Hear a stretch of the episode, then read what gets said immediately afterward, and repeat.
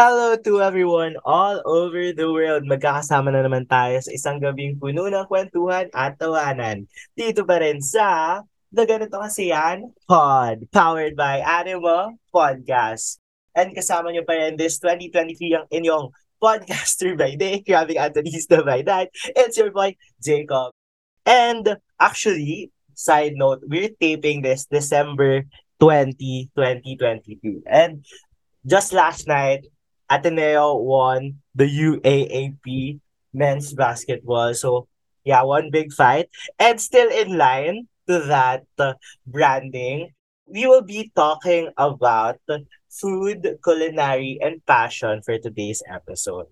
And hindi nalalayo sa branding ay dahil makakasama natin si Juan Miguel Fernandez, also known as One Big Bite. Hello, Miguel. Hi, Jacob. Nice to see you again virtually.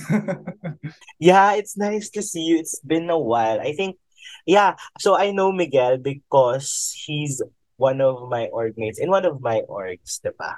Oh, sa ASEC kami nagkilala ni Jacob. Yeah. Dun sa, um, in one of the projects where I was the PM and he was Corel, right?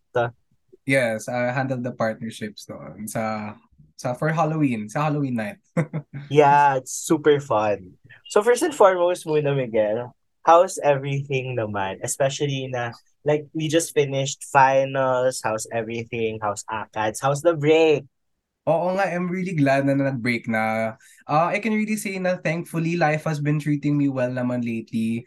Uh, and since break, I was able to actually recuperate and do a lot of hobbies na hindi ko na nagagawa dahil dati because of school. So I've been spending more time with my family, with my friends. Um, lately, I've been getting into hobbies such as um, singing, playing games, and especially cooking. Hindi naman talaga mawawala yung food. And really, this year has been particularly hectic. So I'm really glad na I was able to find time during the break to rest. Since, di ba, first year tayo of face-to-face classes eh, so talagang ang laki ng adjustment for us. Di ba? So yeah, we had over two years of staying under restrictions. So it really feels nice to finally be able to socialize, to go to different places, and to meet new people physically. And really, Ateneo is really a great environment to do all of those things. Yeah, I agree. And super, grabe din yung pagod ng first on first on-site sem, yeah. no? Na parang, parang well-deserved rest din. Yeah. So what video games have you been um into? Like, during the break? I've been a huge Pokemon fan, especially nung bata pa ako.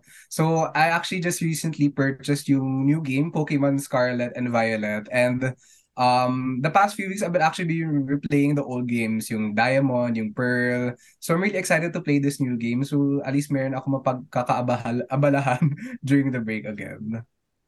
OMG, ang saya naman. And buti na, buti you're finding new ways to like, and you have the time na now to do those kinds of activities. Especially na parang, ang hectic kasi nung SEM na to, no? So, mm-hmm. so since you mentioned about, di ba your course is? I'm a third year student sa uh, BS Restaurant Entrepreneurship. OMG. So, yeah. So, actually, what I always see sa mga stories ni Miguel is um food always and lagi siyang nagluluto. So, actually, I'm curious, how did you get into like culinary? And yeah, how did you get into loving food? Mm-mm. So, I really came from a family of foodies talaga. So, my lola is a great cook and yung dad ko naman, he really encouraged me to try different types of food from different types of cuisine. And I've been really blessed na uh, since dati pa I've been able to travel at a young age. So ever since then, mahilig na talaga ako kumain. Uh, in fact, growing up, I was always um taking pictures of my food, whether nasa restaurant or whether nasa school. I'll always be taking pictures of my food. My phone ako nang dala-dala, then pipicturean ko yung food ko. And you know, some of my friends even thought of it as weird na sasabihin nila sa akin, Miguel, pang tito naman yan. Miguel, bakit ka nagpipicture na naman ng food mo? Since I kind of became known as the known foodie sa class namin. So, but you know, despite that, um, sa sinabi ko sa sarili ko, I'd continue this because it's something that I'm passionate about and it's something that brings me happiness. And um, so from photos, I try to transition naman into videos. uh, dati no high school pa, I really didn't even know how to take videos. Uh, I'd have to rely on my group mates to to video edit sa mga projects. Since diba sa high school, sobrang dami nating projects that require skits or video editing. So, uh, like any other person, nag-google lang ako, naghanap lang ako ng tutorial sa YouTube. And that's really where I was able to hone my skills more. So, um, ayun nga, nung pandemic, may, sabi nga sa akin ng parents ko, Miguel, what's one thing na you can do that can make your pandemic worthwhile? So, ano pwede mo gawin mo to make use of your time in the most productive way? So, sabi ko sa kanila, I think I want to make a food blog, mom. So, ayun, I started posting food reviews noong July 2020 just for fun. And since talagang mailing na ako sa food before, I really wanted to focus on food reviews and eventually na ngayon recipes. And since we hardly go out talaga, di ba sa pandemic, two years of lockdown, kami would end up ordering food online. And fortunately, I'll be posting these online. Maging masaya na ako if I have like 5 likes, 10 likes. uh, but you know, despite that, it really gave me a sense of fulfillment since people actually wanted to um view the content that I had to offer and uh, it really made me fulfilled in that sense. Grabe, parang si Miguel talaga yung ano definition of start them young. Oh, grabe. Oo. Pero ang ganda ng transition na from loving food, now ikaw na mismo yung naluluto. So how did you get into like cooking talaga? Like, was it something na you develop as a kid or parang it's something that really just like transition throughout the years? Hmm. Uh, I think ever since I was a kid, like any parent did enroll me into mga summer classes like guitar, piano, nag-guitar, nag-guitar lessons ako, nag-piano ako, nag-basketball. Parang lahat na lang tinry ng parents ko because they really wanted me to hone these skills from a young age. So, ako naman, parang this never really caught on to me, diba? Like, like any other person, you'd want to do something that you love. So, I know these skills pa rin until now, but parang never never ako nagka-spark sa mga bagay na yon. So, but despite that, yung food talaga yung naging consistent sa akin. So, um, cooking for me is really, you know, a passion. But, you know, the love for food is universal. Um, when you have a solid interest, I think maging mas madali for you to uh, explore the different things under that passion. And before before nga, uh, I actually met Buddy Valastro, if you know him, sa TLC. Kasi yung ibang idols ng mga kids before, they watch Steph Curry or si uh, Michael Jackson maging idol nila. But yung naging idol ko si Buddy Valastro since he's the kick boss from my favorite uh, network which is TLC. So even before then, parang I look up to these culinary figures na ay parang these are people I want to follow my steps because they are something that is doing what I'm passionate about in a successful way. And really until now, I really look up to these people and um that's been like the foundation for my interest of food.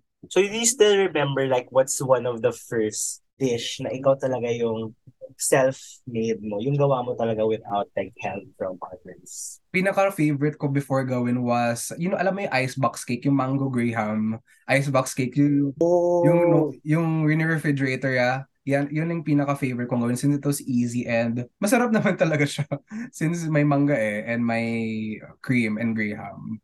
So are you more of a dessert kind of chef or do you specialize more like sa mga like meals or parang dishes talaga? I'd say nag-start talaga ako sa mga dessert since uh, nagmana ako sa lolo ko eh. He has a huge sweet tooth. May uh, di ba every party, usually may lechon, may pansit, may rice. But my lolo would always wait for the desserts. yung mga cake, yung mga ice cream. Uh, and I kind of sort of had an affinity for desserts as well. So I started off sa desserts, but growing up, I really also like savory food. So I think until now, I still love to cook mga pasta dishes or anything with rice. Carbs talaga, mahilig talaga yung family ko sa carbs. And that's really one thing that stuck to me up to this day. I love it. And one of the stuff talaga na I really like seeing, kanina kasi I was, I told Miguel about this, na kanina I was looking at his Instagram TikTok. and super grabe yung, like nakita ko yung ice cream, yung parang lava cake ata yun. Mm. And then, Tsaka yung chicken fingers. Ay, wait. Ay, favorite ko. Na-excite ako masyado. Oo. Pero, grabe ang sarap. Grabe din yung para satisfaction by just like watching those kinds of videos. How do you do those kinds of videos? How long does it take for you talaga to like do it, like film it, and then like do the editing for it? I think when it comes to filming, usually it's gonna take me mga two hours. Two hours na minimum depending on the difficulty of the dish. So like what you mentioned, yung chicken fingers, that took me around two hours to film. Then siguro mga another hour and a half to edit. Since usually tinatimingan kasi mga videos ko for natural light. Um, so usually I'd film like in the afternoon, mga mga 3 p.m. ganun pag malak mag, malakas yung araw. Then after that, I'd edit it uh, for maybe half an, an hour and a half um doing the voiceover, making the script, then uh, posting it online. So usually ganun yung process when it comes to filming for me. So oftentimes people look for hobbies or passions that are different from what they are doing. Like for example, someone doing management, they try to find something away from it. Mm-mm. What got you into pursuing culinary or making food, experimenting with food as a course talaga. Especially since parang people often see like culinary as a passion rather than something to pursue talaga. Mm-mm. I think food food talaga something that really ignited my passion ever since then. Like I mentioned kanina, ang dami kong tinry ng mga iba't ibang sports. I tried sports, I tried liking math, I tried liking science, but never yung talaga nag-click sa akin eh. Like when I chose my also my college course, inisip ko, what do I want to do more long term? What can I do consistently na matagal? So I decided to choose food talaga since first not only mahilig ako kumain, but I also like um the production process behind it. Since food really is a business, may iba't ibang aspects yan. There are restaurants, merong mga manufacturing businesses. So naisip ko ko yun, what can what different areas can I explore as someone who likes food para mas palaging fresh yung interest ko on it. So, isip ko din kasi food is really something that brings people together. Filipinos tayo eh, mahilig tayo kumain. Mahilig tayo sa iba't ibang dishes. So, when I think of that, when I think of happy moments and great memories about food, na na-excite ako on what's there to happen in the future sa food industry. And finding a purpose really was what grounded me to been able to continue what I'm doing up to this day. Tsaka parang in everything, no? Parang food is something na hindi talaga mawawala, no? Mm-mm. Like even in the pandemic, kahit everything closed down, pero what's still standing? Food. Yes. So parang iba talaga yung ano, longevity ng food, no? In terms of like in everything. And parang I like what you said about food is something that brings people together. And ang ganda niyang thought na parang it's really something that brings people together, no? As Filipinos talaga, we love food, no? Sobra talaga. Like, mahilig talaga kumain eh, kasi we're family-oriented people. We love celebrating, ayun, Magna Noche Buena na, Yeah. Christmas. Mm-mm. Maraming celebrations na Filipinos love to celebrate talaga as a family. And pag celebrations talagang, it never, they never, ano eh, hindi na tinitipid, laging all out. Oo. Yung even if, even if gipit or even if like right now the pri- prices are high, Filipinos will go out and beyond for their Christmas handa. Mm-mm. Speaking of culinary, what do you love about what you do? And do you find it hard, especially na what you're doing in school is also the same as what you're doing for like your passion projects, for for social media and stuff? I really love what I do talaga since food talaga is something that's interested me nung bata pa ako. But I'm not gonna lie, there are times that I can feel overwhelmed, disappointed, or even burnt out sa lahat ng ginagawa ko. So, that happens, I think, in really any field, no matter how much you love it, no matter how much you have a passion for it. So, for example, since I'm a BS restaurant entrepreneur student, meron kaming mga kitchen classes. So, in our kitchen classes, mataas talaga yung standards for us. Especially yung professor ko is a French Michelin-starred chef. So, medyo, mat- uh, I'll be honest, at the start of the school year, sobrang na-intimidate ako. Because I also had lots of peers who were even better cooks than me since these are people who've been practicing more, who've been having more experience more. So, usually sa, sa since I balance this with one big bite, I would usually film on the weekends. Then I'll have kitchen class the next day. Usually mga six hours siya eh. Three hours of lecture, then three hours of practical kami eh. So at the end of the day, minsan madidisappoint ako because he will give me a low mark kasi I didn't meet his standards. But you know, at the end of the day, despite if it's challenging, I always look at my why. Um, why did I start this? Why I started um this in the first place, or why did I chose this course in the first place? So I try to look at the overall picture for my goals. And sa totoo lang, nothing beats a good night's sleep. Nothing beats a good night's sleep, taking a step back and enjoying a good meal. So the following day, I have a better perspective on things once I've gotten that rest since uh, burnout is really real talaga. I think for any student, all of us are experiencing that. So getting a good night's rest is important. How do you maintain or keep that fire burning with your passion for food? Kasi parang, di ba sometimes, it's hard talaga to keep or to maintain that passion. Kasi sometimes people feel na parang after years, like actually there was someone I know na parang he took up an engineering course na parang knowing in high school or nung elementary pa lang na yun talaga yung gusto niya. Actually, fourth year siya last year. Before fourth year, nag-shift out siya. Ah, nag-shift siya. Yeah, grabe nga eh. I was like, OMG, that was like your last year na, tapos you shift out pa. So, how do you keep that fire burning for your love or, or for your passion? Uh, I think for, for uh food first of all is a universal thing. Sobrang daming areas that there has many different facets. So for me to not suffer burnout, I really try to explore the different areas of food since most of us are consumers so sa mga kakain. But um being exposed especially to the restaurant industry since my family before actually had a restaurant for seven years. Um, we sold chickens, burgers, and sandwiches, and I really saw the different ups and the downs of in, in the industry. So nakita ko in different areas talaga from the preparation, the production, the finances, the presentation, yung marketing niya. So there are many areas of the food industry that are very fresh to me na wala pa akong alam. So since I really want to hone my skills more, I really try to do my best in searching online or maybe learn more sa school about the industry. So I think I, I really try not to concentrate on just one aspect since I want to learn the different things that keep things interesting. And I think keeping things interesting and really just learning along the process keeps that passion alive up to this day. Really having new ideas. Yung new ideas talaga yung nakakapag-excite for me as, as a student especially. And with that, parang you, ang ganda din ng take mo nun on how you are able to captivate or parang to further fuel that. So how do you bring that new ideas naman? Like, how does it help, especially not just with you as a student, but you also as a content creator? As a content creator, I think first of all, I start with the idea. So usually gagawa ako ng Jamboard.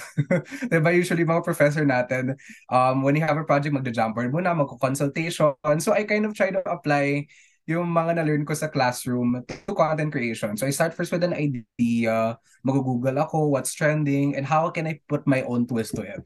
So pagdating sir sa TikTok, sobrang bare bones ko talaga. I really didn't know how to video. So I first started having a, t- a small table, din bumili na ako ng background sa Shopee.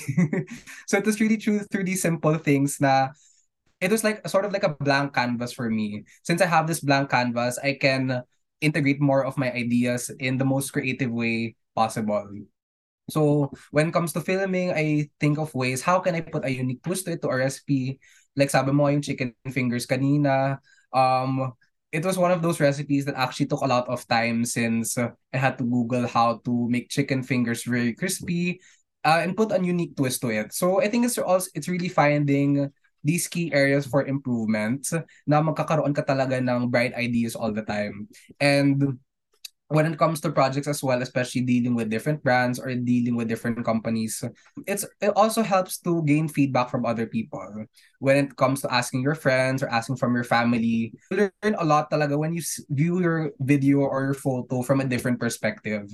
And that's that's really something I try to apply up to this day since content creation is really a collaborative process. You can really gain lots of insights from different types of people and it's really going to help me especially to improve moving forward. So, yeah, that's I think one thing na nakaka-excite talaga since you really explore different ideas um, and meet new people along the way. And with that said, ang ganda din ng parang how you do your process, especially yung One Big Bite, na parang, grabe yung parang nag-start from scratch. Di ba yung, as you mentioned kanina, yung parang started with five likes and start, and now parang, I think you have 90k, tama ba? On TikTok. Uh, Oh, yes, I, parang.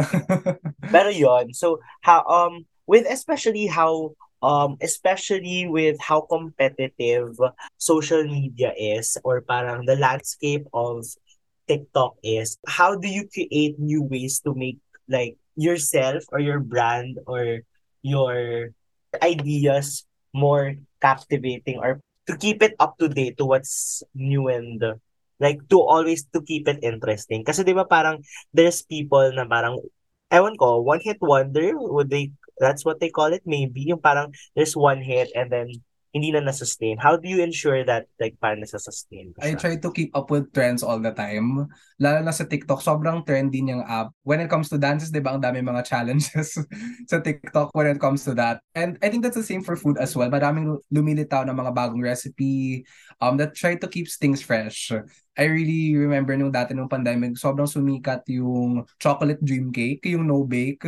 Um, and lots of people decide to hop on that trend. So for me, I always try to put a different twist when it comes to the recipes I share. So for so for example, gumawa ako ng lava toast before. I think yun yung minention mo na recipe kanina, which is actually one of my favorite recipes. Marami gumagawa ng sweet lava toast, chocolate, matcha, biscoff. So yung ginawa ko naman, ginawa ko siyang savory. I made uh, a ham and cheese lava toast with like a sort of mushroom white sauce sauce on top. And that fortunately was able to get quite a decent amount of views. And I think it was successful because it was something new, it was something fresh. It took uh, an existing trend and sort of changed it. And I think it's really important to keep yourself um, as authentic pa rin as possible despite the trends. I, I know sobrang cheesy yung sabihin nila, be yourself, but being yourself really goes a long way, especially when it comes to content creation. Since bakit ka pa magpapakapeke when it comes to being to putting yourself out there? So when it comes to creating content, I try to think of how can how can I integrate my own personality to it and how can that you know best resonate with my audience. I really try to come up with different ways that would keep my videos engaging and how to keep up with um fellow content creators as well. I love it. Ang ganda ng thought na yun. And ang ganda how you never lose touch of what eh, what your core is or who you are as a brand. Mm-mm. Kasi parang sometimes, 'di ba, there are parang even even ako minsan parang yun yung confusion ko din with this pod na parang sometimes I try to go to this path kasi this is what's trending. Tapos minsan, I pull back kasi, oh, hindi na pala ikaw yon Hindi na pala yun yung brand mo. I really feel you talaga. Ang ganda how you're still able to get into that trend but still remain who you are or parang what your brand is. So parang that's quite interesting. And so um before we end this episode, we'd like to ask you lang like what's your final advice for like listeners, especially those who wanted to pursue um a career in um culinary or something or pursue a career in something they're passionate about? For me, I think first of all, if you have a passion talaga, just stick to it. hone your skills through different types of experience. Kahit sabihin mo small experience or big experience, these experiences and lessons you learn along the way will be the most valuable. And I think don't stress yourself too much and just be constantly open to new things. I think as students, there are times that we really put a lot of pressure on ourselves to figure things out along the way or to to decide our future. But uh, for me, what really helped me along the process just to stick to the present and sort of build your way up to the future. Um, for me, talaga it's first to just enjoy the process. It's important talaga that you find happiness and fulfillment in what you're doing para, you know, di ka ma-burn out. We're always constantly pressured in our lives. And if you love what you're doing, the rest will follow talaga.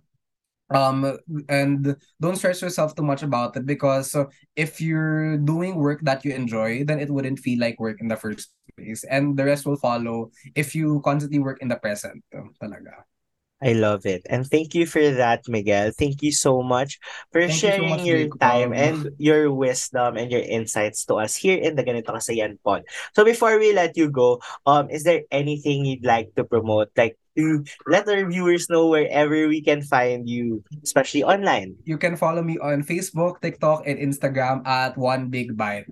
That's J U A N Big Bite. So hopefully you can see a lot of my content there and stay tuned to what's the best to come in the future. Tsaka gusto ko yung branding ng One Big Bite ha. Ang ganda. Very, ano, stick to Ateneo. Are you from ano ba? Are you homegrown? Ah, yes. I've been in Ateneo since prep talaga. Actually, yung One Big Bite is from One Big Fight. I'm really glad that you come. Yeah, oo. since One Miguel ako, kaya naging One Big Bite siya. oo, sabi ko, sabi ko talaga eh, I I got the ano, I got the clue para nung nung, na, nung narinig ko one big bite, sabi ko, I kind of feel na homegrown to. yeah, tama ka dyan. I was going to ask sana kanina, but sa, buti I left it on the end. so yeah, so um thank you so much Miguel for sharing what you know and sharing to us your experiences in life. So um for the podcast naman you can follow the Ganito Kasi Yan pod in all social media platforms. Ay Instagram lang pala dahil in TikTok, may TikTok na kami. Yeah. And Twitter, it's GKY pod. And you can follow me on all social media platforms. It's the Charles Jacob.